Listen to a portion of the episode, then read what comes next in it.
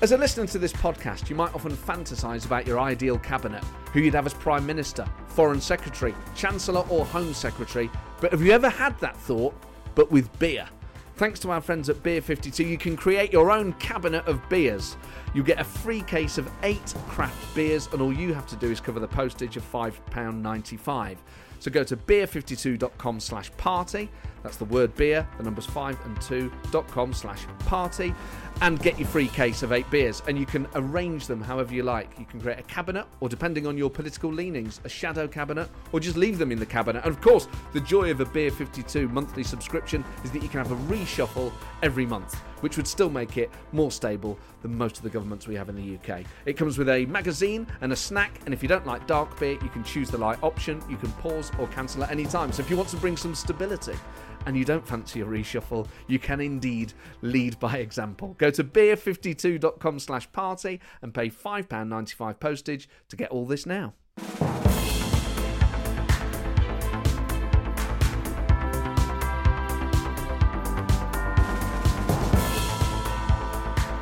Hello and welcome to the Political Party. Today's guest is Monica Lennon, who's standing to be the new leader of the Scottish Labour Party. Monica got a lot of headlines uh, just a few months ago because her period poverty bill uh, became law in Scotland, meaning that Scotland has become the first country in the world to provide free and universal access to period products. And this got her a lot of attention in Scotland, in the UK, but around the globe. And we talk about that. And it's a remarkable personal achievement of hers because, as you all know, Scottish Labour are not in charge uh, in Scotland. So getting uh, a bill like that through a parliament from opposition is really a huge personal achievement. And we talk about that, about why that campaign meant so much to Monica, why she took it up, how she took it up, how she convinced the SNP, the governing party in Scotland, to, to back the bill, and the help that she got from the Scottish Conservatives as well. And if you have watched her opening speech at the uh, start of that proceedings, uh, start of those proceedings in the uh, Scottish Parliament, you'll have seen her pay tribute to Jackson Carlaw, and she talks about that here. So it's a really great story of a, a, how to build a cross-party consensus uh, and how you can still affect change um, from opposition. So it's a, it's a great story. It's a really um, inspirational tale of how you can work across political divides. Often, sometimes the, the sharpest of political divides, not just party political, but the constitutional questions, and you can build these coalitions to, to change the world for the better. So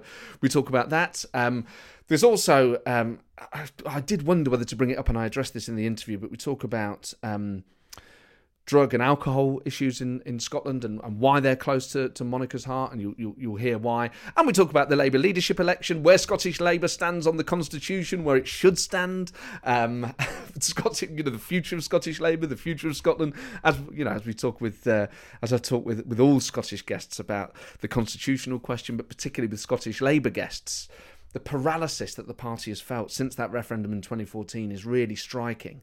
Um, and many people think it underpins the tailspin the party's been in and doesn't really feel like it knows where it should stand on the question. So we talk about that. We talk about the leadership cam- uh, campaign itself. Uh, and on the campaign, uh, I began by asking Monica why she'd gone for her slogan, which is Monica Lennon, a clear vision for a fairer Scotland, and not plumped for Lennon, imagine.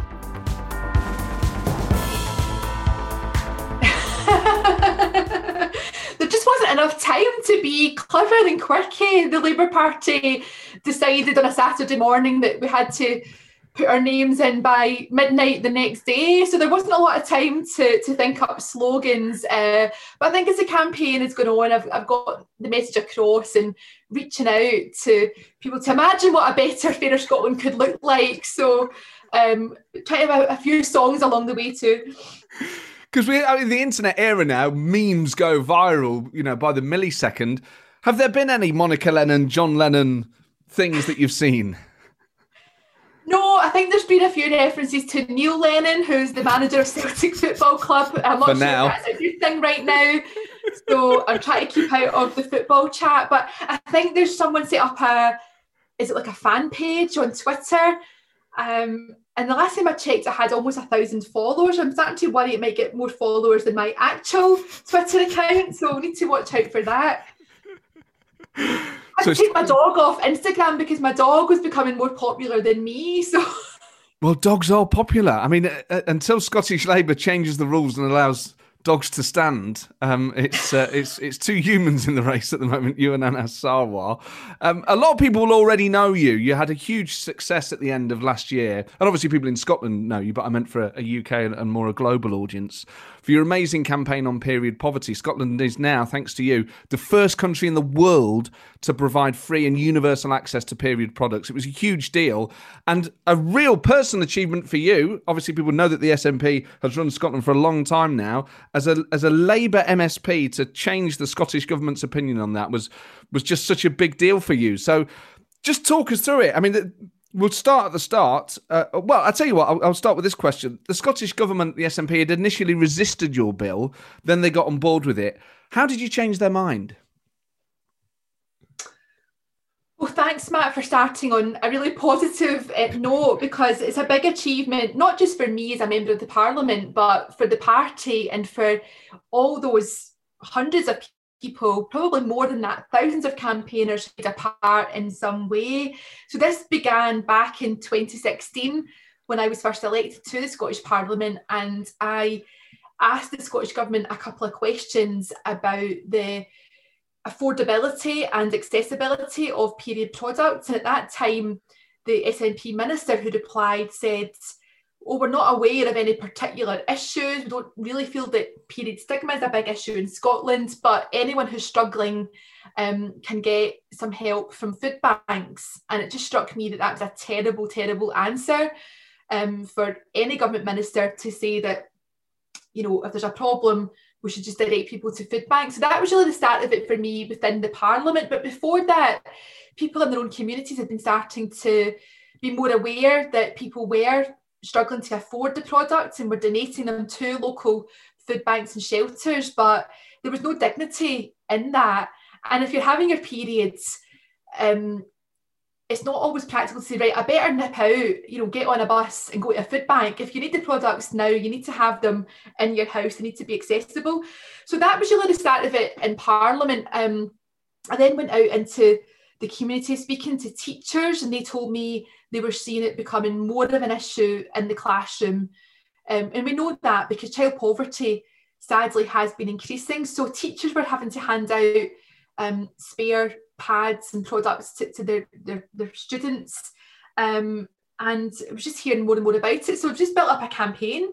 Um, we went out to speak to colleges, universities, local councils, and I think what helped to get the SNP on board because initially they were saying this is because of austerity and it's because of Westminster and there's nothing we can do about it. We're agreeing it's I would terrible, never have guessed that that would have been their first line of an argument. And it was, and I was like really taken aback. And I was like, come on. So I went to my local college in East Kilbride and the principal who's now retired, but um, a man, and he said, I've heard you talking about this in Parliament. I've heard you talking about period poverty. He says, and you're absolutely right. He's like, and we've got students who are really struggling financially, they struggle with their well-being, and we want to, to promote this. So they decided that they would rip out all the vending machines that you have to find the right coin for, and would be free to buy the products. And then it just snowballed from there. Um, another university, Dundee, were the first to say we're going to do it, and my colleague, Councillor Joe Cullinane, who leads North Ayrshire Council, also said we'll just go ahead and do it. So we had these early adopters who said, actually, we don't need powers from Westminster. We don't need permission from the Scottish Parliament. This is the right thing to do. It's about making pads and tampons as accessible as toilet roll. So we had those early pioneers who were willing to do it. And then the SNP had to get on board, Matt. They couldn't just sit back and sit in their hands.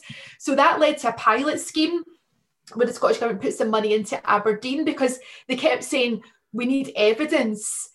So we had government saying, oh, we're not sure if we believe that period poverty really is a thing. And now no one questions it. People just say, like, this is wrong, sort it out. So it built up at a grassroots level, and I, I continue to raise it in Parliament every opportunity, developing the legislation, which was a, a, a steep learning curve for me, but building support across the parliament and getting cross party support from the Tories, which people thought was incredible. You know, the, the Tories agreeing to free universal access to anything, but to agree to free universal access to period products was um, quite a surprise. And the SNP were the last to come on board. Their argument was that legislation wasn't required, it was premature. They wanted to do more evaluation of the pilot schemes. And they did raise concerns about people perhaps coming over the border from England and taking our free tampons. But that was ridiculed. And I think the SNP were quite embarrassed in the end by that. Ian Murray raised it in the House of Commons for me. Um, so we, have kind of been on a, a journey, but when it got to last year and we were at stage one, there was agreement on the general principles. But then the pandemic hit, and I said to the Scottish Government, we can't drop the ball on this because poverty will increase in the pandemic, and we really need to do this. And fair play to the SNP Cabinet Secretary Aileen Campbell, we both agreed that we just had to work together to get it done. So I'm delighted. It's now an Act of Parliament, and I am delighted. So it's always interesting to hear, particularly how um, politicians from parties that aren't in government are able to change the law and, and for, for such important things. So when you're trying to get the SNP on board, did you go direct to Nicola Sturgeon and, and talk to her about it?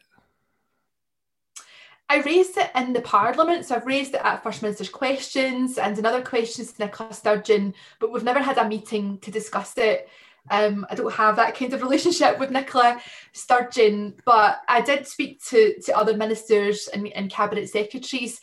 Actually, what I think was the real game changer was the the grassroots within the SNP. So you'll notice, Matt, that you know over a number of years, but certainly in very recent years, lots of people who traditionally would have been voting for Labour or members of the Labour Party have turned to the SNP. So there's lots of people in the SNP who believe that the SNP is the best party in Scotland to um, achieve progressive change, to make Scotland more fairer. So if you believe strongly in social justice, unfortunately, we've got lots of young people who think that only the SNP can deliver that in Scotland. Now, lots of people in the SNP supported the bill and supported the campaign but they were becoming more and more frustrated. There was a disconnect between them at a grassroots level and SNP ministers who were appearing more and more out of touch. So there was a bit of a rebellion within the SNP, which you don't see very often. And they organised an open letter that went in the, the National, I think it was actually the Sunday National, um, which is a bit of a cheerleader for the SNP and for independence, as you probably know. Um, but that was really powerful, and that was at a grassroots level, but also respected figures in the SNP like Kevin Pringle, who's a former advisor to both Alex Salmond and Nicola Sturgeon, who still writes a, a column in the um, the Sunday Times. He used his column to say this is good legislation and the SNP should be supporting it, the Scottish Government should support it. So it was really good. I mean, I kind of joke about it um, because people think, oh, Scotland, you're so divided. But, you know, we had Jackson Carlaw, who was a Tory leader, backing it enthusiastically, and Janey Godley, a comedian who is very pro independence and, and close to the SNP and they were kind of on the same page. And I think that shows what you can do in politics is bringing people together to actually deliver practical change, not just to go in and deliver fancy speeches and have the best sound bites, roll up your sleeves and get the work done. And what does it actually mean then? How will um, these free sanitary products be made freely available? You talk about universities and things, but a lot of the people most affected by this won't be at university. They're people on low incomes by definition because they can't afford it. So, and particularly during COVID. So, is there a kind of postal service for stuff like this? Yeah, all of that's covered. So, when I was drafting the bill, obviously we didn't know about COVID, but I was trying to do it in a way that would be you know, it would future proof the legislation so that it could be really adaptable to different parts of Scotland. We've got very remote areas, as you know, and to think about what people might need in the future and how they'd want to access it. So, in terms of implementing the bill, um, the key partner in all of this is, is local government. So, local authorities are mandated to deliver a scheme locally, but it might look a little bit different in the Highlands to what it looks like in Glasgow or in Lanarkshire. Um, there was a lot of debate at the time during committee when I said that you know council should have the, the option to include a postal service and MSPs didn't like that. They thought it would be too expensive. But of course now we're all stuck in the house and people can't get out and public buildings are closed. So that's come into play a lot more. On the education side of it, um, thankfully the Scottish Government did roll this out and they put money behind it. So we already have free um, universal access within schools, colleges, and universities. But during lockdown, especially when the students went back uh, in August and September, and many had to self isolate, what was really good was to see on social media, on um, college and uni websites, was the um, scheme being promoted and people being told if you need products delivered, we'll bring them to you if you're self isolating or you can't afford them. So it's become pretty mainstream. But the bill was essentially two parts making sure that everyone in education has access, but wherever you live in Scotland, if you need the products, if you're a woman or a girl or a, a, person who menstruates, that you can access them in your own area. And the government are working with a social enterprise company right now to roll out an app because it's really important people know where they can get the products in their own area. But this is such a, a simple piece of legislation. Mean, it's been talked about as being groundbreaking and bold and radical and world leading. And I suppose it is those things, but at the end of the day, it's about putting pads and tampons into toilets and public buildings and making them available for anyone who needs them. And what about private buildings, you know, pubs and restaurants and things like that? I mean, have you have there been any discussions with the private sector that you know people might be able to get a tampon or a sanitary towel in a library or citizens advice or a job centre or wherever? But if you're you know out and about and it and it happens you might not be in a library you might not be in a, a kind of an arm of the state. Uh, do you get the sense that the private sector is willing to play its role as well? I think the private sector have embraced the, the whole campaign. The bill wasn't able to mandate private buildings, and there's a lot more that I would have like to have pursued, but because employment law issues are reserved, I wasn't able to tackle that in the bill. But what we've tried to do is have a piece of legislation that delivers what we want to achieve, but also have a campaign that then affects culture change. So tackles that stigma around periods, um, make sure it's not going to be this embarrassing topic. And I've worked with grassroots organisations like On the Ball, who are a fantastic um, football fan based organisation. So they lobbied their own club, Celtic, um, as it happens. And now there's over 100 football clubs across the UK and in other parts of the world who now uh, provide free products. We didn't have to legislate for that. When I launched the Members Bill consultation, um, I took it to Glasgow Airport. And at that time, the chief executive was a woman. And I reached out to say, like, I've got this vision about, I want to show that Scotland's a really welcoming, progressive, dynamic country. And if we launch the bill at the airport, you know, that's a great idea because people are arriving in Scotland, whether they're coming back home or they're coming on business or coming on holiday. They're like, this is great. We haven't seen this before. Um, so it was really great to partner with Glasgow Airport. Um, train stations, um, maybe it wasn't as friendly. I had to maybe name and shame, but Network Rail, um, who operate Edinburgh Waverley, and Glasgow Queen Street Station, it's a bit of a nightmare to even get into their toilets. You have to find 30 or 40 pence, I think it was, to get through the barrier. Then you get in, and they were charging £3 um, to use the vending machine, and it was only uh, tampons that were available. Um, didn't have pads. So again, for cultural and health reasons, lots of reasons why people need to have a choice of product. Um, they actually had a vending machine that had sex toys in it and tampons and it was like come on you know who who put this machine together? So again uh, i wrote to them politely to say you might know about the campaign and look at all the other businesses that are getting involved. But i got a reply back from a, a senior man thanking me for the letter but offering to do nothing. So i went back and took a picture of the vending machine and spoke to a newspaper to say this is what we're up against. Um, so yeah that that that then changed but mostly it's been positive. People have been wanting to do it voluntarily. So um, it's hard to map progress during lockdown because the pubs are shut and so on. But increasingly, you see um, free products in gyms, in pubs, um, sort of like spas and beauty salons, and usually a sign saying, please help yourself, which I think is great. Well, it's such a massive change, and it got huge amount of coverage in Scotland, huge amount of coverage across the UK. Was it a global story as well? Then, did you find yourself being interviewed by NBC and Australian news and things like that? yeah, it's I mean Scotland is is the first country uh, in the world to pass legislation to end period poverty, but you know I'm really optimistic we're not going to be the last. The the interest around the world has been fantastic, and that was even before the bill was was passed.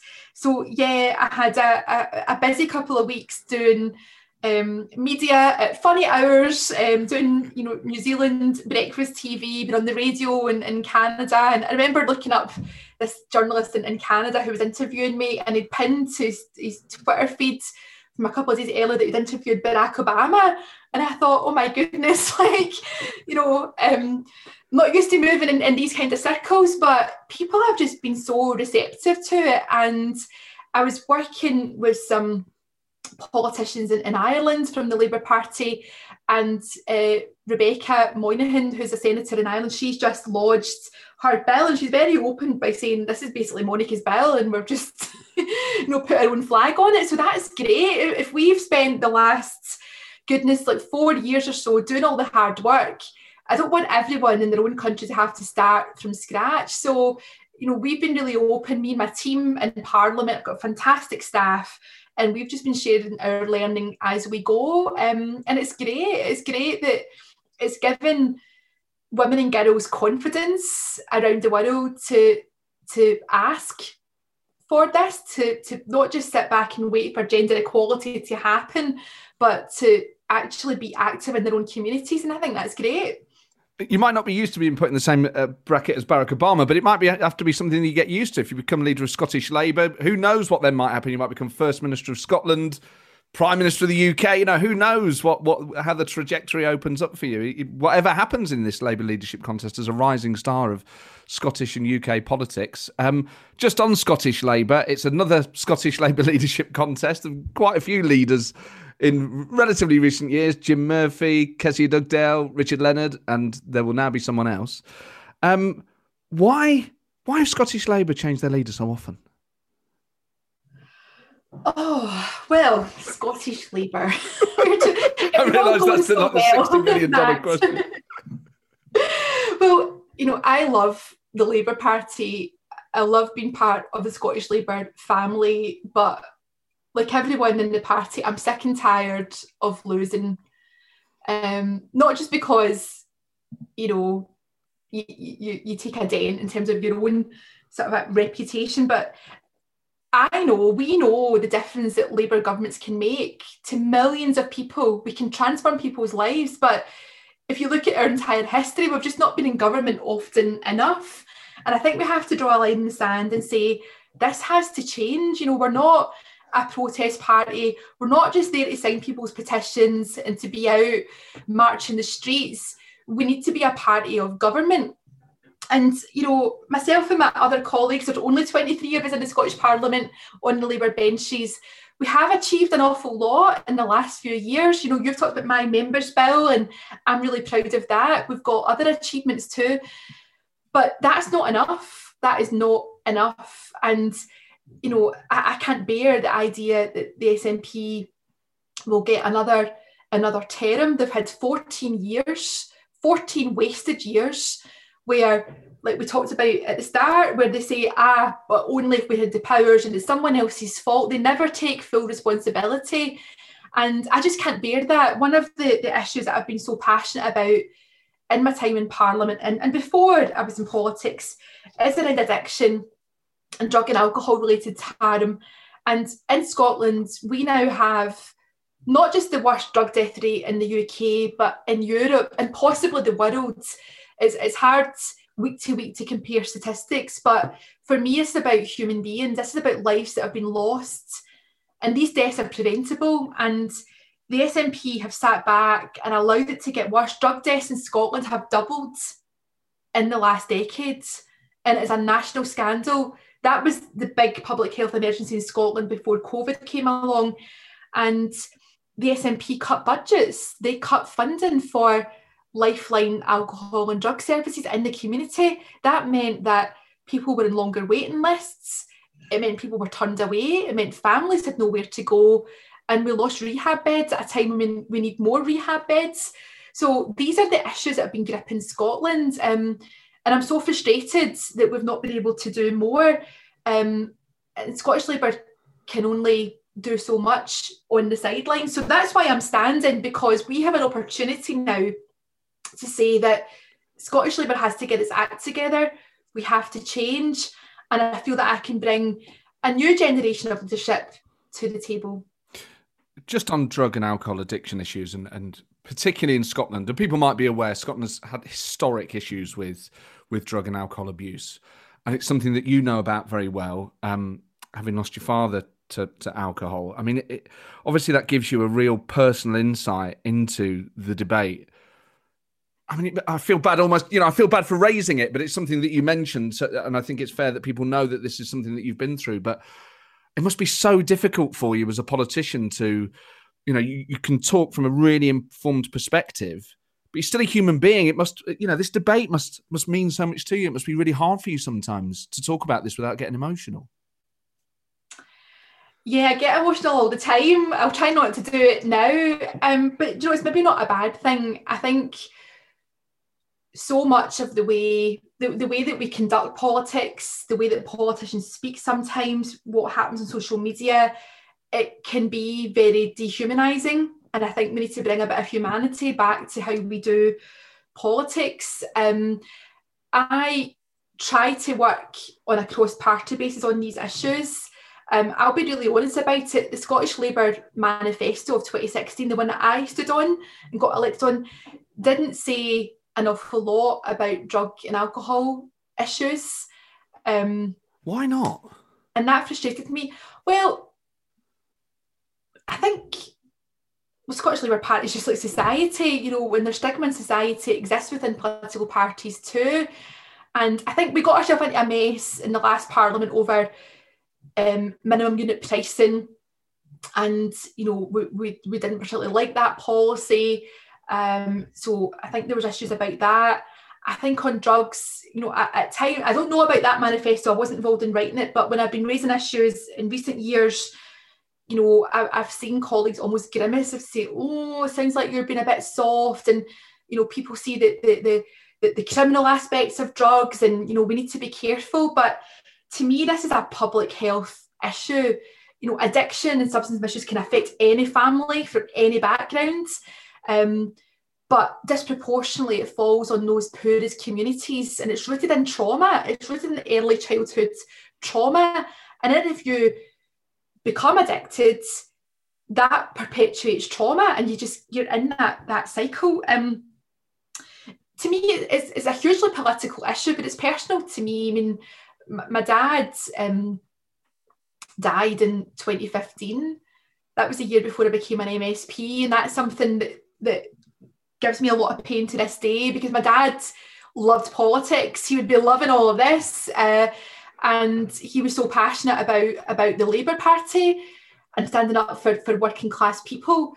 Um, so he never got to see me become an MSP. So I'm really I'm really sad about that. Um, but he's with me every day, um, and when I hear people who come to me as constituents who need help for them and their families, I suppose what I can bring to them is is understanding and empathy. They don't need to tell me everything because I know how they're feeling. I know what they're afraid of. I know the guilt that they're feeling. So I think it's important in politics. You know, we can't all come with the same life story. That would be boring. But I think it's good to have people that, that can understand different lived experiences. Now, I want our parliament and our politics to be more diverse so that, you know, it's not you know, a big deal. That someone says, "Oh yeah, addiction was part of my family," you know, because it's part of many, many families. But again, it's like period poverty. Who was talking about that? That term did not exist. Um, but if you talk about the issue, identify the problem, work out what needs to be done, what is the remedy, then we can start to deal with some of these issues that are holding people back. Generationally, then, is it fair to say that you're you're quite unusual? You're you're, um, you're a young Scottish woman the polling tells us now that that people in your demographic are, are moving towards a, a more pro-independence position than they they might have been seven, eight, nine, ten years ago.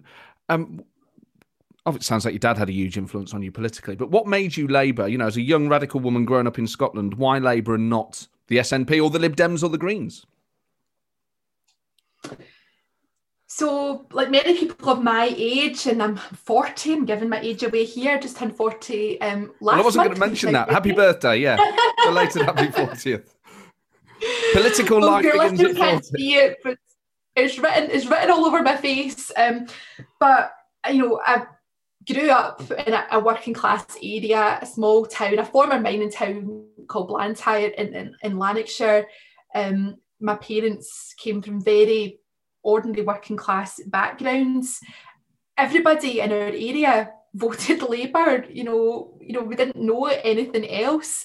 Um, in fact, it's funny. My auntie sent me a photograph because I turned 40 and we couldn't all see each other. Family were digging out photos, you know, having a laugh at me.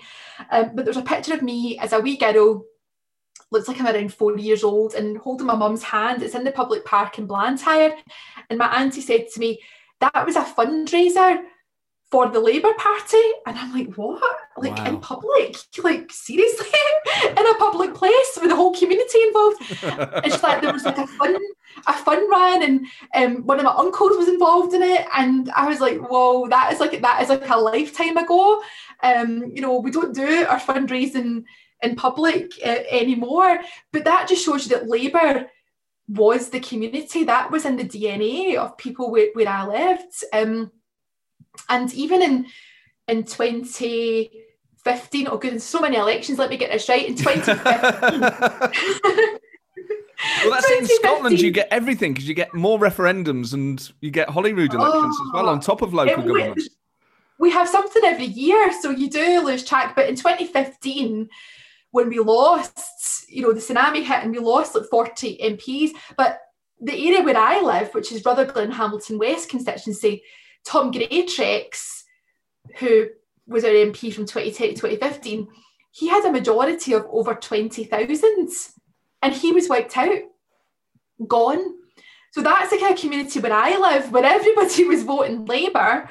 Um, but I remember standing in the at the election count after the referendum in 2014. And I remember doing the sample for um, one of the ballot boxes um, in Blantyre where I lived. It was for the, primary school that I attended when my family traditionally went to vote. And when that box was getting emptied, the vast majority of people were voting for independence. And that was like a, a stomach punch to me. I thought, what what's happened here? Am I completely out of touch with the people that I grew up with? People in my own family. Like I did not see this coming. Now we did win the referendum in terms of the, the no side to remain in, in the UK, and, and I'm pleased about that, and I'm relieved. But we were not listening to what people were telling us before the referendum and after the referendum, and I fear that we're still not listening. So that's why I've said it's such a basic thing, Matt. But I said we need to actively listen to people and I think I, I read over the weekend uh, a, a, piece by Ayesha Hazarika, who's a, a, a, former Labour advisor. I'm sure you know Ayesha well. She's a good friend um, of mine. She's she's great, and but she made a lot of sense. She didn't, you know, pick a, a, a candidate. She didn't have a favourite or anything like that. But she was basically saying the constitution is the elephant in the room, and Scottish Labour needs to address that. And Blair McDougall from the, the Better Together campaign, he was also interviewed in recent days and he said, you know, the people who need to make the case for the union and for reform within the union you know, need to be organising at a grassroots level. It can't just be a top-down campaign where you wheel out a big name, a big hitter at a grassroots level. So to go back to your question about the younger generation and people who are under 45, people who are 15, 16, who are going to be voting for the first time, um, many of them are turning to the SNP and are at least curious about independence. And that's where we need to change the conversation and start to, to engage with those people in a much more respectful way and stop commentating on the lives of working class people and telling them how bad everything will be if they vote a certain way. It's actually been in communities um, and having the conversation in a much more open way. And that's what I'm prepared to do. Not to be soft or independent. I don't believe in that. I don't want a referendum. But we can't just sit back and leave it to the SNP and the pro Indy sides. and the Tories and the hardline unionist sides to frame the debate, Scottish Labour will just disappear in that conversation. That seems to have been a problem that Scottish Labour have had since the referendum in 2014. That the no side won by a decent majority. So you're on the winning side. You effectively win the war and then lose the peace. Um, and it seems to be particularly that the Labour Party's had this sort of emotional reaction to the result because even though it was a decent result, as you say, in Labour communities they were voting for independence, and that, and then the 2015 election result put Labour in Scotland into a sort of tailspin where it felt like their own they were totally out of touch with their own voters on one really big issue. Uh, the other problem seems to have been, and I guess you've hinted at it there, is that Scottish Labour and the Labour Party at a UK level haven't really made a positive case for the UK at all and don't seem to know how to sell the UK whilst still putting themselves in a, an ideologically different camp to Boris Johnson. It doesn't seem to me that hard to say the UK is more than whoever the Prime Minister of the day is. The UK is this uh, union of nations, our closest allies, our closest neighbours. We have so much in common. It really shouldn't be a, a, that hard a case to make. So why has Scottish Labour struggled? Is it because you think deep down some people in Scottish Labour might actually agree with some of what the SNP say?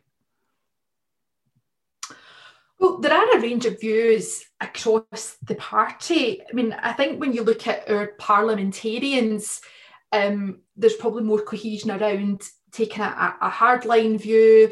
We just have to defend the position at all costs. Don't give the SNP an inch. But I think that is partly that emotional reaction you've hinted at, where when you lose a lot of elections, you start to feel quite bitter and insecure and angry. And you're angry at your opponents, and in this case, mostly at the SNP. But I think that starts to to people's judgment. So what I find much more interesting is to get out of the Holyrood bubble and to talk to party members um, who have stuck with us, um, the people who pound the streets when that's allowed, people in the trade union movement, um, but more importantly, ordinary voters who are not political geeks like us, people like us who are on these podcasts, who listen to these podcasts, live and breathe politics. That is not the average person. Far from it. People just want competent politicians who go away and do the job um, and treat them with respect, but they don't want to be day to day involved in making the big decisions in the country. But I think that there is a positive case to be made for the union, the same way there was a hugely positive case to be made for the European Union. But we need to learn the lessons from Brexit. And what I don't want to do is for Scottish Labour to say this is too awkward and uncomfortable and leave it to the Tories and the SNP. We left it to the Tories to lead on Brexit. And I think we need to learn from that that quickly. I well, I'm Scottish Labour's health and social care spokesperson. So I don't need to get lectures from anyone about how serious the pandemic is and how um, urgent it is to try and deal with COVID and eliminate the virus and try and rebuild the country. And to do that in a way um, that isn't about just taking us back to life before the virus, but to build our country back in a way that's more equitable. That's what I'm passionate about. But I'm hearing colleagues say, oh, we can't possibly talk about a referendum. We need to talk about COVID recovery. I think most people in the country want to get beyond COVID, but for some of them, they have big questions about Scotland's future in the UK. What is Scotland's relationship with the, the UK and with the European Union? And they don't want to be told that's too difficult. You can talk about it in five years' time. Or I think some of the Tories have said 50 years' time would be right and proper for the next referendum. So, and I think there's just something about people in Scotland when they hear that kind of patter, they're like, who are you to tell me what we can't talk about? So, you know, I want to approach this um, as a Democrat and to say, you know, and I have said that I believe that at the end of the day, it should be for people in Scotland to decide. I don't think that's too radical, but some people in the party have difficulty with that and feel more comfortable with a prime minister deciding. But you know, Scottish Labour shouldn't be hiding behind Boris Johnson or having the same rhetoric as him or hiding behind any prime minister. This should be a matter for the people of Scotland. Um, I believe in Scotland's right to self determination. I don't want independence, but I don't want arrogance and pride to get in the way of a decent, proper debate. And like I said, we need to show people the gap between SNP rhetoric and record. So we hold them to account. We talk about what we could do here in Scotland right now. But where there's an argument for more powers coming to Scotland, I will make that argument. Drugs being one, the Misuse of Drugs Act 1971, it's 50 years old, it's even older than me, and it's failed. It's failed people across the country in every part of the UK. The current government doesn't want to change it. I'm not sure that Keir Starmer wants to change it, but I know plenty of people in Scotland who want to change it. They gave evidence to the House of Commons Scottish Affairs Committee when we had MPs from Scotland on that committee. They contributed and they went to other parts of the world, including Canada. Think Danielle Rowley and others went to maybe Portugal and Holland. But that report is sitting in a drawer somewhere. Um, Boris Johnson and his ministers are not interested. But that was about how we treat this like a public health issue. Decriminalisation has to be part of that. That's what I've fought for within the Scottish Labour Party. So when we do have a manifesto for this election, it'll be better than the one we had in 2016. So we can have these debates without falling out um, about it. And it's not about conceding to the, the SNP, because um, I'm not convinced that the SNP would use those powers properly, but we should have the powers and then we need Parliament. Hopefully, hopefully a Labour government, that's what I want to work towards. But we could have we need to have the powers in Scotland and then we can have the debate about whether we're using them properly. I get that Boris Johnson isn't a natural ally for progressives in any corner of the UK, let alone Scotland, but if you agree with him on a particular issue, you know, we'd all like politics to be a bit more mature. I know that it's Boris Johnson, I know that he's a Tory, and I know that he's based in Westminster, but on the principle that Scotland only had a referendum a handful of years ago that leading members of the Yes campaign said was either once in a generation or once in a lifetime, and given the context of COVID, if you agree with Boris Johnson when he says now's not the time, what's wrong with just saying on this particular point, I agree with him? No, there's nothing wrong with agreeing with people in other parties. I, I think I do that probably more than most people in, in Scottish Labour. And then you get treated with suspicion because you know, we're so factional. Um, you know, I work on a number of different cross party groups. I lead them and I work with colleagues across the, the spectrum. And, you know, if it wasn't for the support of the Tories for the period products bill, we might not have the good story that we're, we're telling today. Um, I do agree, um, not just with Boris Johnson, but I think with the majority of people, that this is not the right time to have a referendum. And I think it's irresponsible if certain figures in the SNP are suggesting that we could have one in 2021. Absolutely no way. I mean, today we're looking at figures for the vaccine rollout. Scotland is falling behind England. That's not acceptable. You know, our schools are still locked down. I'm homeschooling. Um, I don't know if you can hear my daughter, my dog in the background. So, you know, this is what life is like right now. We cannot have a referendum in these circumstances. The election is due to happen in May there's question marks around that, whether that can happen. Do you think they should happen time. in May, by the way? Do you think the election should happen in May? If it's safe to do so, um, there's been concerns raised from the front line, from local government workers who have to plan and run the elections. I know that Unison have raised those concerns and just have big doubts about the public public safety aspect of it. I don't think it should be for politicians to decide without seeing all the evidence, but I think that Ken Macintosh, who's the presiding officer of the Scottish Parliament, um, will have a, a, big decision to make. But I know that he wants to make that um, alongside the other parties. There needs to be consensus. But here we are in February. Young people are not in school. Most people are working at home. Um, it's not going to be safe to knock on people's doors. So it's difficult to tell. But on the point about the time of a referendum, um, I agree with Boris Johnson, this is not the right time. I don't even believe that Nicola Sturgeon thinks it's the right time, but I think there's so much pressure from within her party. The SNP um, seem to be falling out um, all over the place at the moment, which again, it's a bit rich for me to see that in Scottish Labour because we're the world champions in that. But right now on social media and the news, there's a lot of noise about what's happening in the SNP. I think today Joanna Cherry has left the front bench. So they've got their own issues. But what we have to do is act in the national interest. And it's not in the national interest to have a referendum on anything right now. But some people might say, um, we you know we voted no in 2014, um, and yes, we returned the SNP with decent majorities and in decent numbers because they to us seem to be the most uh, competent party. Scottish Labour has had its own issues. There's only so well the Conservatives are ever going to do in Scotland, maybe.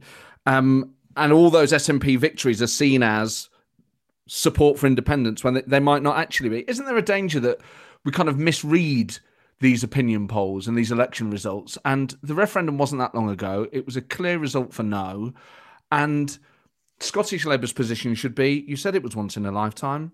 We're going to hold you to that promise. And, and allowing a nationalist government to rehold a referendum, which they were trying to do without Brexit anyway and would find any excuse it doesn't particularly when you know you, the danger is, if you look at the polling, is yes, there has been now however many polls showing a, a majority of various degrees of, of width or, or slimness in favour of yes when pressed. But when the Scottish people are asked to list their priorities, independence is actually way down. So there's not this huge appetite in Scotland for a referendum.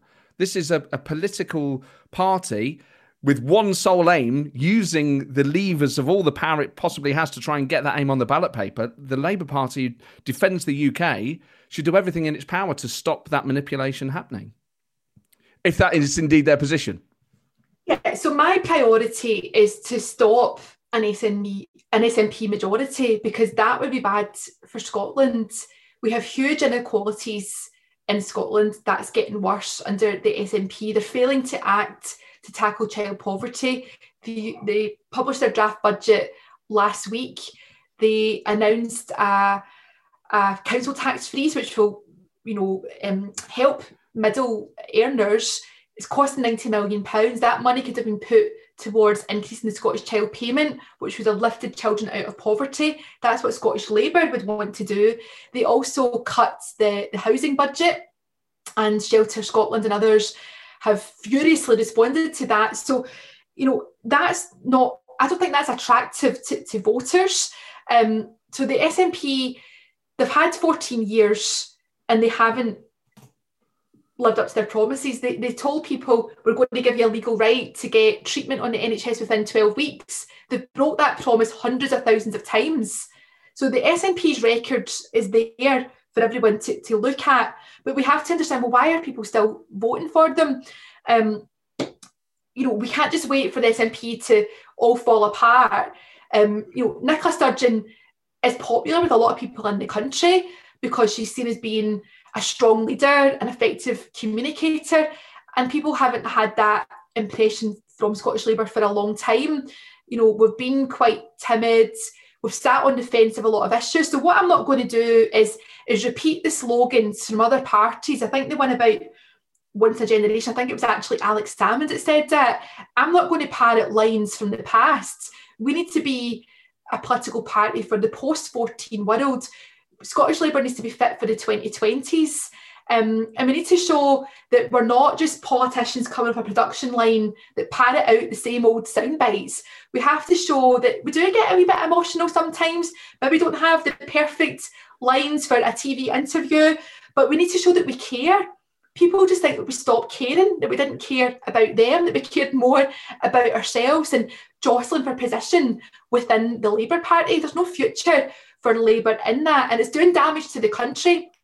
So we need to leave that in the past, and that's why my campaign, um, I'm really pleased, is, is is being driven from the grassroots because these are the people who in a way are hanging on to Labour, waiting to see are we going to get our act together. It's working with young workers and trade unions. And again, I've said to colleagues, you know, we always talk about the trade union movement, but again, the majority of people in work are not in trade unions. Many of them can't even afford to join a trade union. So I want to be a political party that's not just talking to ourselves, but is rooted in our communities once again. And I think there is a way back for Scottish Labour. There really is. There's never been a faster or easier way to start your weight loss journey than with PlushCare. PlushCare accepts most insurance plans and gives you online access to board-certified physicians who can prescribe FDA-approved weight loss medications like Wegovy and Zepbound for those who qualify. Take charge of your health and speak with a board-certified physician about a weight loss plan that's right for you. Get started today at plushcare.com slash weight loss. That's plushcare.com slash weight loss. plushcare.com slash weight loss. Hey, it's Paige DeSorbo from Giggly Squad. High quality fashion without the price tag. Say hello to Quince. I'm snagging high-end essentials like cozy cashmere sweaters, sleek leather jackets, fine jewelry, and so much more. With Quince being 50 to 80% less than similar brands.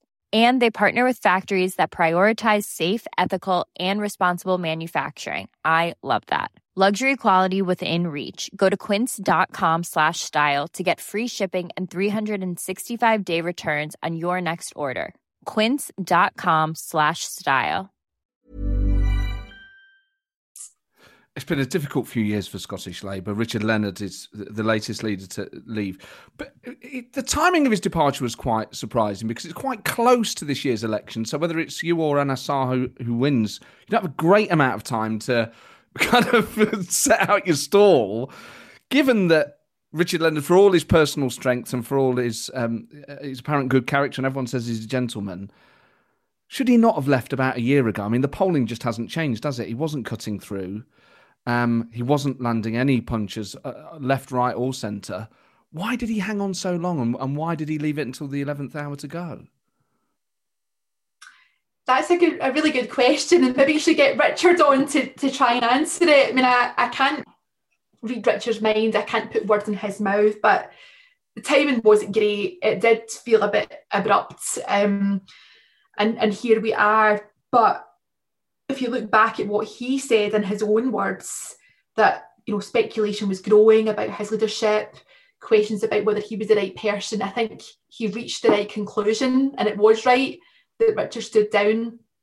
Um, in an ideal world, maybe it would have happened a year ago, and that would have given a new leader and a new team more time. But this isn't just about one individual. Um, we've got some fantastic people who work in the, the party headquarters uh, in Glasgow and our parliamentary team as well. Jackie Baillie as deputy leader, um, has been fantastic actually, and Elaine Smith as business manager, and they are very much, I suppose, different different wings of the, party, but you know, people are behind the scenes, rolling up their sleeves, doing the difficult work, trying to, if I can dare say the word, professionalise uh, and operationalise what we're doing because we have been all over the place. We've been struggling for resource.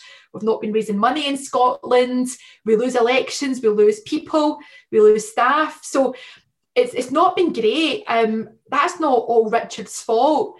Um, but we need a, a leader who's not going to bury their head in the sand, who's going to get out there confidently to say, we have to take our message out to the country and not just reflect on Labour history, but talk about the future. And how difficult is it for you? You were close to Richard. Um, Momentum have endorsed you. It, it feels as if though the Labour Party is looking at the last few years and saying, "Well, that direction didn't work. It didn't work in Scotland. It didn't work at a UK level." The Labour Party at UK level elected Keir Starmer. They've moved to the right of Corbyn. How difficult is it for you, as, as someone who's seen as close to Richard Leonard, in an era when it looks like the Labour Party is looking to shift back to the centre, um, to say, "No, no, no, stick with stick with that political course"? Well, there's 23 MSPs, and I would say we're all close. And I've, I've heard and read Richard and Anas many times talk about their friendship, and they go back a lot longer than me. So I think Anas might even be closer to Richard than I am. And I know that Richard worked closely with Anas when Anas was deputy leader, and Richard served on the parliament, uh, the, the party's executive committee for, for many, many years, I think over 20 years. So the idea that you know, I'm close to Richard. I'm just as close to Richard as anyone else. I've served in the shadow cabinet. I think I got there on merit because I'm good at what I do. I'm effective. I've been a, a strong spokesperson on health and social care during the pandemic, and I've worked constructively and I've managed to get change in the legislation so that social care workers get full pay if they have to self isolate. I got the Scottish Government to commit to, to routine weekly testing for NHS workers and so on. But my support is coming from right across the party. Um, so you've maybe mentioned one nominee. I think that came yesterday. I think the Campaign for Socialism in Scotland had a meeting to, to back me, which is great. But CLPs across Scotland have backed me. Um, Unite and Unison, trade unions, TWU and TSSA, and, and, lots of others. So, so that's that's really great, and that's that's helped me to get the campaign up and running. Um, but we need to put factionalism behind us. I absolutely hate it and I hate that people get pigeonholed about who you're close to and, and what camp that you're in. Like, why can't we just be Labour? Why can't we just be Team Labour and have our differences, but actually not spend all our time talking about that? It's so boring when people go on about the latest NEC meeting or SEC meeting and the rule book and all of that. I mean, there, there are issues that are not right they need to be changed. So disciplinary cases that rumble on for years and years and years, please can we devolve that to Scottish Labour and we'll get our own house in order and we'll sort that out. But I think I've shown that I can work with everybody in the party and outside the party too, which um, is a strength, I hope. I mean, I know what you mean, but it, it does, it kind of helps the public to go, Oh, right. Well, Tony Blair's on the right of the Labour Party, and if Labour chooses him after Neil Kinnock, that means they're moving in a certain direction. And I either feel good or bad about that. And if Labour chooses Jeremy Corbyn after Ed Miliband, that means they're moving in a particular direction. You know, there are different shades of the Labour Party, and there's nothing wrong with saying, I'm from this part or I'm from that part. Uh, it helps the public understand whether the Labour Party is in tune with the public or, you know, whether a new leader from perhaps the same wing can make the case in a different way, in a more inspiring way, and, and can turn people onto it. So I know it's frustrating for politicians, but I think it helps the public go, oh, right, that's what the Labour Party is now. Yeah, I mean, I'm clear that I'm a socialist and I'm a feminist and I'm on a Leninist politics. well, do you know, you had mentioned Tony Blair, Neil Kinnock, Jeremy. I've been getting this for the last couple of weeks now. I keep being asked which Labour man are you most like? And I keep saying, well, I am my own woman. So maybe if women were in more positions of leadership, you would see that we have a different style of doing things. And it's about getting the job done and putting all the nonsense and ego aside. And no offence, Matt, but you know, I'm sick of all these Labour men that think they're in the West Wing, and you know, it's just taking themselves a bit too seriously. And I think when you get a room full of women, we just approach it differently because you know, earlier on I was having a bit of a stressful episode, and I went down and I just washed the floor down the kitchen and came back up the stair, and it's just like, you know, that's been my approach to dealing with addiction issues, dealing with period poverty, dealing with mental health. Um, I have a very stressful day job where by the nature of it, people disclose things to me that are very personal, very serious. I'm often dealing with people when they're in crisis. You need to be resilient and focused, and you have to be grounded. You have to have a sense of perspective. You know, so I'm totally in tune with the struggles that people are facing in their daily lives, and that's why I think my approach to politics is so practical and focused on, you know, using your time to best effect to help people and you know, I always just try when I'm asked to make a choice about a leader or to endorse a candidate locally, is at that time, who do I think is the right person? And sometimes it's often because the, the alternative's not that attractive either. So I want us to be in a place where people have hard choices to make, good choices to make. I think in this contest, both Anas and I are strong candidates and have lots of good qualities. I think that's given members a good choice to make. It's not oh one's terrible and one's brilliant. I think that it's it's going to be competitive. It is. What about the Labour Party at a UK level then, in terms of where its political direction should be? It's been tacking to the left since 2010 and has lost every time. Do you agree with the assumption that, that seems to be inherent in Keir Starmer's election as Labour leader? And what the public seems to be telling Labour is we don't like it when you're really radical and, and hard left. We want you to move back to the centre. So, from memory, because I did vote for Keir Starmer in the leadership contest, I'm pretty sure that that he was committed to continuing on with the same policies. Oh, and come on. He's not the COVID continuity candidate, is he? Against no, Rebecca Lord Again, this comes down to personality, but in Scotland, I think both Anas and I have said that in terms of the Scottish Labour policy platform, which our members, our movement have worked on to get us up to a point where we're almost ready to do our manifesto. Um, I don't think anyone's suggesting that, oh, Richard Leonard and his policy were rubbish, we need to start again. So, you know, when, when Jeremy was talking about um, you know, policy on broadband, and people thought, oh, that's radical. Now everyone wants access to broadband, and we need to get, um, you know, equipment into people's homes. So things that were sounding a bit radical a year ago are not so radical now. Look, I just think that um, you, you need to be able to connect with people. You need to do that in an emotional way. Um, you need to win heads and hearts. And I think, you know, in terms of Keir Starmer, you know, he's a man of huge ability. You know, his approach is very forensic in terms of scrutinising the government. We've seen him perform it at, at, um, at PMQs and it's very solid. But I think what works well is you've also then got Angela Rayner, who is just so refreshing and passionate and just clicks with people and can talk about their experiences in a way that maybe Keir doesn't do and can't do with the same ease. So it's never about one person, um, it's about the team. And that's what I want to build in Scotland. We need to have the right message carriers for the right issues, for the right audiences. We can't have a cult of personality. And I think we've, we've had tendencies of doing that, not just around Jeremy, but with other leaders in the past. And that's not healthy because it comes crashing down very, very quickly. But all the infighting we had in, in recent years, that didn't help. Um, I think Keir's got off to a good start. And I think the fact that, that we're in a national crisis, I think that's focused the minds of people across the party that, you know, it's self-indulgent to be fighting ourselves. We have to fight for, for the country. Um, but whatever happens in this leadership contest, I hope to have a good relationship with Keir and Angela and the team going forward. And if you win, about a year ago, you said that Scottish Labour should break away and become its own party. Do you still believe that? And would you deliver that if you became leader of Scottish Labour?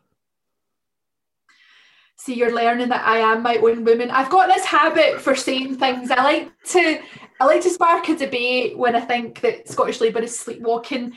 So I did say that, but you know, I, have said to, to colleagues, look, it's not what I want to see happen. And, you know, I think there's lots of life in UK Labour yet. We do need to change. It's the same argument around the union. We need reform. Um, so yeah, I, have reached out to assure colleagues, like I'm not coming in to try and dismantle the Labour Party, but come on, let's get our act together. I've given the example around disciplinary cases.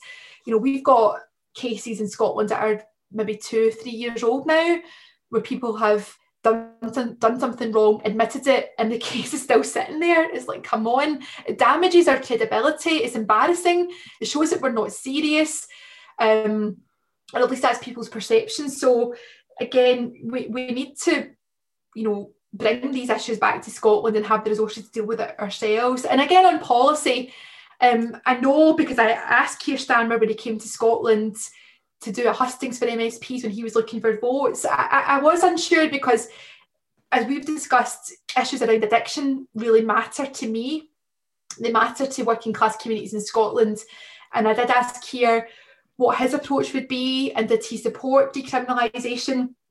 And he, he does understand we need a public health approach, but he wasn't on the same page as me on decriminalisation.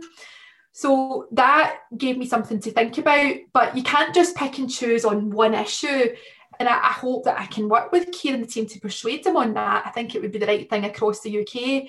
Um, but I did vote for Keir, um, and I don't regret that. Is is there a danger when you know if you say things like, and I appreciate you didn't realise you were going to be standing for the leadership quite so soon after saying quite a sort of provocative statement, but um, isn't there a danger that if Scottish Labour people say, look, Scottish Labour should be its separate own party, that in a way that kind of feeds the SNP a bit? Because what you're saying is, as a political party, we don't want to be connected at a UK level, and therefore the logical extension is, is well, then why should Scotland as a country?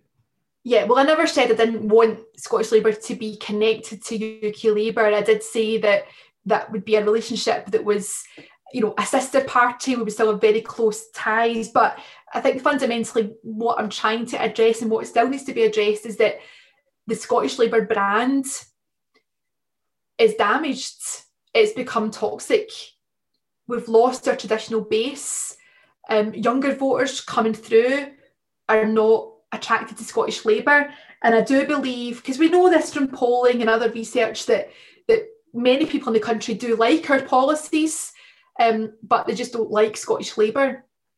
And there's been no one in recent years in the party who's really taken that on and tried to address it. Um, and I think that's a real shame. And that's something that I feel strongly about. And I want to address that. I don't want us to get bogged down with talking about internal party structures. But, you know, when you have a product that no one wants to buy, you have to do something about that. So what's so? Let's say so. Scottish Labour's a product no one wants to buy. I'm trying to think of like a, a, what the equivalent would be uh, in the supermarket, a tin of beans or something. Uh, what, how do you get people to buy Scottish Labour then next time they go to Scotmid or I'm trying to think of other Scottish supermarkets we don't have down here. Well, it is partly about showing you're under new management. It is about sometimes apologising for things that you've got wrong and, and actually showing a bit of humility. Um, it is about changing your image. It is about showing a fresh approach. Um, whether that's through eye-catching policy or how we engage with the media and social media. Um, we've had quite a grumpy relationship with the media in, in Scotland. Um, you know, I've been put through my paces in, the last few weeks with journalists and, you know, don't particularly enjoy it. Sometimes I do actually, but we have to do that. You know, we have to be willing to communicate and get the message out. Um, we, we do live in a bubble at times and I want to I want to change that. So we need to have a much more open, outward facing relationship with the public there's huge opportunities to do that at a grassroots level in communities. We have very loyal party members and supporters who are in their communities, um, who are the volunteers at Citizens Advice, who do run the food banks, who do provide support, who do environmental work, all of that. Um, but we don't celebrate them, you know. And I go back to I think what Blair McDougall was getting at about it can't just be it usually is a man, isn't it? You know, a party grandee comes out to say, I'm going to save the nation. But we've got so much talent in our party that we don't tap into. Um, so we need to talk up the leaders of the future and show who is leading in their community across the Labour Party and the trade union movement. So, you know, a lot of this isn't isn't radical, but I think it's about running an organisation well, doing that professionally, and for Scottish Labour to actually stand on its own two feet a bit more because running up to elections, you know, we reach out to London to say, right, where's the money to run this campaign? We should be campaigning all the time, every day, and we should be doing that fundraising. So maybe we'll get back to what it was like in Blantyre Public Park, where the whole community's out raising money for Labour. Wouldn't that be lovely? You mentioned social media. Your social media stuff is, is brilliant and the branding's great. And I, I, want to come on to that in a minute. But you mentioned Blair McDougall. It's impossible in, in British politics to mention a Blair without thinking of a Brown. Um, and Gordon Brown is now, he's got a very grand title. He is the um, advisor to the Constitutional Commission. Um, and I, I, totally hear your point about wanting new voices and grassroots voices. Um, but can he still play a, a big role in Scottish Labour politics, Gordon Brown? Oh, absolutely. Yes, Gordon Brown is, is fantastic. And if you're listening, Gordon, thank you for all that you do. Um, but I'm sure God. That's his catchphrase. If he's listening, he, he will recognise any any member of Labour staff that's ever met Gordon Brown. I'm sure he won't mind me saying this. Whenever you met him, he would say, Thanks for all you do. Monica, he's thanks for all you do. And very passionate. That was always um, this lovely phrase. Sure Gordon... You've not been an activist in the Labour Party until Gordon Brown has said to you, Thanks for all you do. and Gordon was um, well, well, the general election, he was out in, in my local area in, in Hamilton supporting our candidate, and, and and he brought Jonathan Ashworth with him too, and and that was great. It was really appreciated. But I'm sure Gordon will also recognise that we need to grow the Labour Party. We need to have a, a pipeline of new people coming through, and we also need to make sure that the leader of Scottish Labour and the leadership team of the party um, needs to be front and centre. Um, sometimes leaders can get overshadowed by the leaders of the past. Now, I'm not saying that Gordon would want that to happen, but you know, when, when Scottish Labour's in third place and is struggling for um, coverage, both broadcast and print, then we, we have to really focus like how do we I think that that was difficult for Richard because he didn't always seem comfortable doing media and talking about himself. And we didn't really get to see the man that Richard is. You know, Richard never had a bad word to say about anyone. He was respected across the party. But times it was just so serious and we didn't really get to see what Richard was like. Um, so yes, there's there's space for for pre- previous prime ministers and, and leaders, but I, I, want to see the party showing our modern side as well. That we're very much future looking, not just you know our best days are behind us. It's about showing that the best days are still to come. And you know today we're going to find out who who the members have chosen to be their candidates for the regional lists and so on. So we need to showcase all these excellent candidates that are coming through. I guess it's just with Gordon Brown, he polls so well in Scotland that it's kind of irresistible. He's kind of like a star striker, isn't he? I mean, to, we talked about the other Lennon at the start, Neil Lennon and Celtic. He's kind of like he's like a Van Hooijdonk or a Di Canio, isn't he? You know, he's he's a kind of well respected, well remembered. He'll always poll well in in Scotland and other parts of the UK. Gordon, that if Scottish Labour has this kind of star. I guess it's irresistible not to use him. But just on the the burden of leadership, and I realise I've kept you for longer than I've I promised I would, so I'll, I'll wind up now. But um, Will you feel comfortable then? Let's say you win this time, or if you eventually become a leader at some point in the future, perhaps even prime minister, who knows, or first minister, or eh, you know, your, your career's already gone so far so quickly. Um, would you feel comfortable in that spotlight, and perhaps the way that Richard Leonard might not have done? Are you are you prepared for an, uh, an uh, element of intrusion, an element of expectation that you've always got to be polite, you've always got to be nice, you've always got to have an answer? That there'll be so much focus on you as a, an individual and not just on your politics. Well, I know what the job entails. I've worked with Labour Party leaders. Um, you know, I'm already in the spotlight in the Scottish Parliament doing a very serious job on the front bench. So this was not a decision that was taken lightly, and I want to lead the Scottish Labour Party. I want us to stop losing. I want us to start winning again. And it's a long term project. And yes, um, I want to be Scottish Labour's First Minister in the Scottish Parliament. Um, but you know, it's not through some magical ability that I have. I, I want to be able to to bring people in to the Labour Party. The tent has to get bigger, Matt. Um, it's not big enough. I won't make jokes about pandas and phone boxes or anything else, but you know, people have noticed that Scottish Labour um, has been shrinking, and you know we need to do something about that. And you know, I've asked party members um, just to look at my record and to look at what I've done with very little resource and very little backing. And that's the kind of leader that I, I want to be because when I look at some of our candidates um, that are coming through, they've got a huge amount of, of, of life experience outside politics.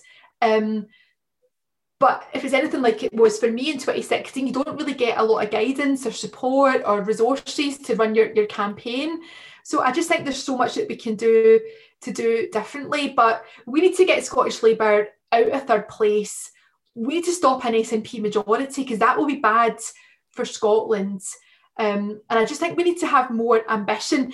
I um, you know, I can't help but read about myself because there's obviously coverage in this campaign, but it keeps coming up that I'm the less experienced one and don't have enough experience and, you know, oh, she's got potential for five, ten years' time. And I just read all that. I think it's a load of rubbish. I was listening earlier today, um, like I do quite a lot, to Taylor Swift, the man, and that that says a lot about about this contest and politics in, in general. And I remember watching Taylor Swift on Netflix um, talk about how for a long time she didn't talk about uh, politics at all or give an opinion. She was scared to give an opinion on Trump, and her people were telling her, "Don't give an opinion; it's too polarizing." And I just think this has been the story um, of being a woman. It's just like you're just expected to behave in a certain way. Don't be too opinionated. Don't be too bossy. Don't put yourself forward. or you're too ambitious.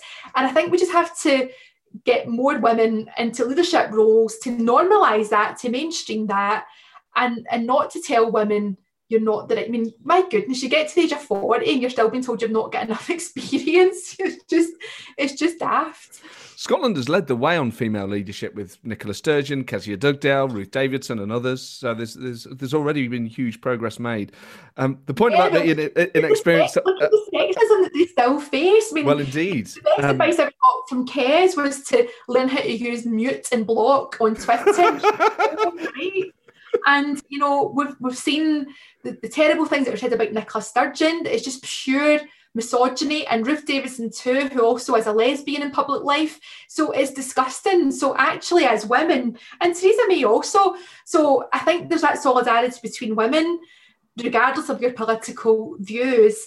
And of course, in the Scottish Parliament, we've never had a woman of colour elected. Um, and it really saddens me that the Scottish Labour Party has not championed BAME women enough, disabled women enough, working class women enough, LGBT women enough. So we've got all these debates rumbling on. Our politics is certainly not as inclusive as it needs to be. But what's a, a great advert for Scottish Labour? The, the, two candidates for, for the leadership, two really strong candidates, are a woman and a, and a and a Pakistani British man. You know, this is this is a really with just two candidates, it's a really diverse election. Absolutely, and I hope that the Scottish Labour Party feels proud of both of us. I think both of us bring energy, commitment, track record. Um, you know, we're both Labour to our fingertips and toes. You know, we, we are Labour. Um, and I think Anas and I have spoke to each other more in the last few days and weeks than we have in a, in a lifetime because we're going through this together. Um, and every time something, you think, yeah, you know, we're doing hustings on Zoom where we can't see the members, we can only see each other and the chair. And I keep saying, and we can't keep talking to ourselves. And that's exactly what we're doing. So, you know, I sent him a, a WhatsApp the other day to say, oh, that was exhausting. This is a, I, made a special effort. I upgraded from my pajama bottoms to my jeans, and he had these slippers on with his suit. So, so again, we're trying not to take ourselves too seriously, but I've experienced misogyny and harassment, and I know what it's like to be put down as a woman. And Anas his experience, him and his family, not just when he's been in politics, but of course when he was growing up, and he's talked about it openly about the threats and the violence and the horrible, horrible racism that he's experienced. And, and it shows how far we're still to go to become the fairer country that we all want to live in. Um, and I think that's again it sounds boring, but the two of us have tried to be positive. We've tried to talk each other up. We would ask in a couple of Sunday papers to, to write questions for each other and to say what animal are they most like and just ask things. And it just it became, it became so silly, but I think there was a really nice photo appeared in one of the papers last week and uh, the photographer had caught Anas and I in Parliament over a week ago just chatting, socially distance, of course, in the chamber, and the two of us were laughing. And probably out of the group, we are the gigglers. We're always laughing and joking when we're not meant to be. So whatever happens, absolutely, the two of us will work together. Um, you know, I would hope if I'm leader that Anas would want to be part of my shadow cabinet and eventual cabinet, and and likewise, I think he's actually said he would want me in his top team. So there you go. We have unity already. It's it's it's quite. Uh, it's quite something. Well, on, on behalf of the um, the satirists, uh, and I'm sure I speak for broadcasters and journalists and podcasters everywhere, it's, it's really disappointing to see a Labour leadership election conducted in such a spirit of friendship really and harmony, not giving us sorry. enough material, Monica. I know we've got a few weeks to go, but no, the two of us are on our best behaviour. Um, so I'm so sorry. well, Monica, it's been an absolute treat talking to you. Thank you so much for coming on. Thank you, Matt. Thanks for having me on. Pleasure. Well, there you go, Monica Lennon. And what a shame that Scottish Labour is breaking with all tradition and conducting this leadership election in a civil and friendly manner. There's still a few weeks for that to change, but by the sounds of things, from what Monica was saying, her and Anas Sarwar are getting on very well, which I suppose we should all be grateful for uh, this year of all years. But it was great to talk to Monica about her period poverty bill and that just what a huge personal achievement that is for her. But for the activists who listen to this podcast, a real lesson for how you build coalitions. And obviously, this has been a campaign by grassroots organisations all around the world, and particularly in Scotland, for a long time. Um, so that coalition of, of campaigners, of, of, politicians across all sorts of different divides, the constitutional question, wings within parties, ideological divides, how crucial Jackson Carlaw and the Scottish Tories were, how Monica convinced the SNP to come on board, is just a real lesson. And often that lesson is that it's through our democratic institutions that you can really change people's lives. And it's often politics is often seen as a zero sum game, but what Monica's shown is you might be losing national elections, but there are still ways to change the world for the better through Holyrood or Westminster or local authorities, wherever that power resides. So that in itself is an inspirational tale. And of course, it'll be interesting to see what the future direction of Scottish Labour is. It's something that for listeners in Scotland is far more pertinent, but to those of us who, who follow politics as closely as I do, it's been fascinating seeing Scottish Labour be on the winning side of that referendum in 2014 and then be in a total tailspin and funk since about where to stand, particularly on the constitutional question. So, whoever wins out of Monica Lennon and Anas Sarwar, that is a real area of interest, the fate of Scottish Labour. Now, it may be too late for the May elections if they happen, um, but, the, but the future direction of the UK Labour Party is, is of course, intrinsically linked to the fate of the Scottish Labour Party and what happens there. So this is this goes far beyond the borders of Scotland. And just anyway, for those of us that are interested in politics, it's a fascinating case study of how quickly politics can change, of how incumbent parties who look totally secure are then swept away. Uh, as Labour have been in Scotland, but not completely away. Um, so let's see, let's see what happens to the Scottish Labour Party. Uh, excuse me. You can email the show, politicalpartypodcast at gmail.com. Thank you for all your emails, particularly about the John Sweeney episode, which I was delighted. A few of you got in touch with me to say that it was two hours long. Not that that doubt was in fact, but that they could have listened to more. Um, which just goes to show that um, if you get the time and it's if you know if you if the interview still has a, a, way to go beyond the hour, that um, that that is something that can happen, and that uh, you don't think, oh God, that ran out of steam because I didn't think it did. Towards the end, I was still like, I could probably do another 10 hours with John Sweeney. So there you go. Um, uh, there may be another episode of this podcast this week as well. Uh, I do try and I've tried to get in a bit of a rhythm just for you, really, to, to record them towards the end of the week and put them out towards the end of the week, just so that you know that that's when the podcast is coming. I just presume that's helpful for people to get in the habit of it coming out on a particular day or roughly at a particular time. But I also think, um, and correct me if I'm wrong by emailing me at pod, um, can't believe I forgot my own email address. Politicalpartypodcast at gmail.com. But I also think if I get the chance to record more than one episode a week, then why not? And hopefully that's something that uh, you would appreciate and listen to. We're about to find out, I guess. I mean, during the election, I, I put out more than one a week. Um, I did them daily that feels like a completely different world now. Anyway, I'm just chatting to myself here. Um, thank you for downloading this. Tell your friends and family about it. Um, don't forget you can review the podcast on iTunes. I'm not sure if you can on other podcast platforms, but do try. Um, and if you have Apple Podcasts and you listen to this on an Apple device, then please just, if only to shut me up, because you'll be sat there thinking, he always asks this, I never get round to doing it. Well, then there's one way, there's one sure way if everyone who listened to this podcast left a review on iTunes, and I don't want to jump the gun, but I presume you would be broadly positive, then uh, I wouldn't have to keep asking. So sorry to sound like a, a parent, but there we are. Um, well, thank you for downloading it. I, am prattling on now. Um, and thank you to Monica for being such a brilliant guest. And I will plan to see you later this week. ta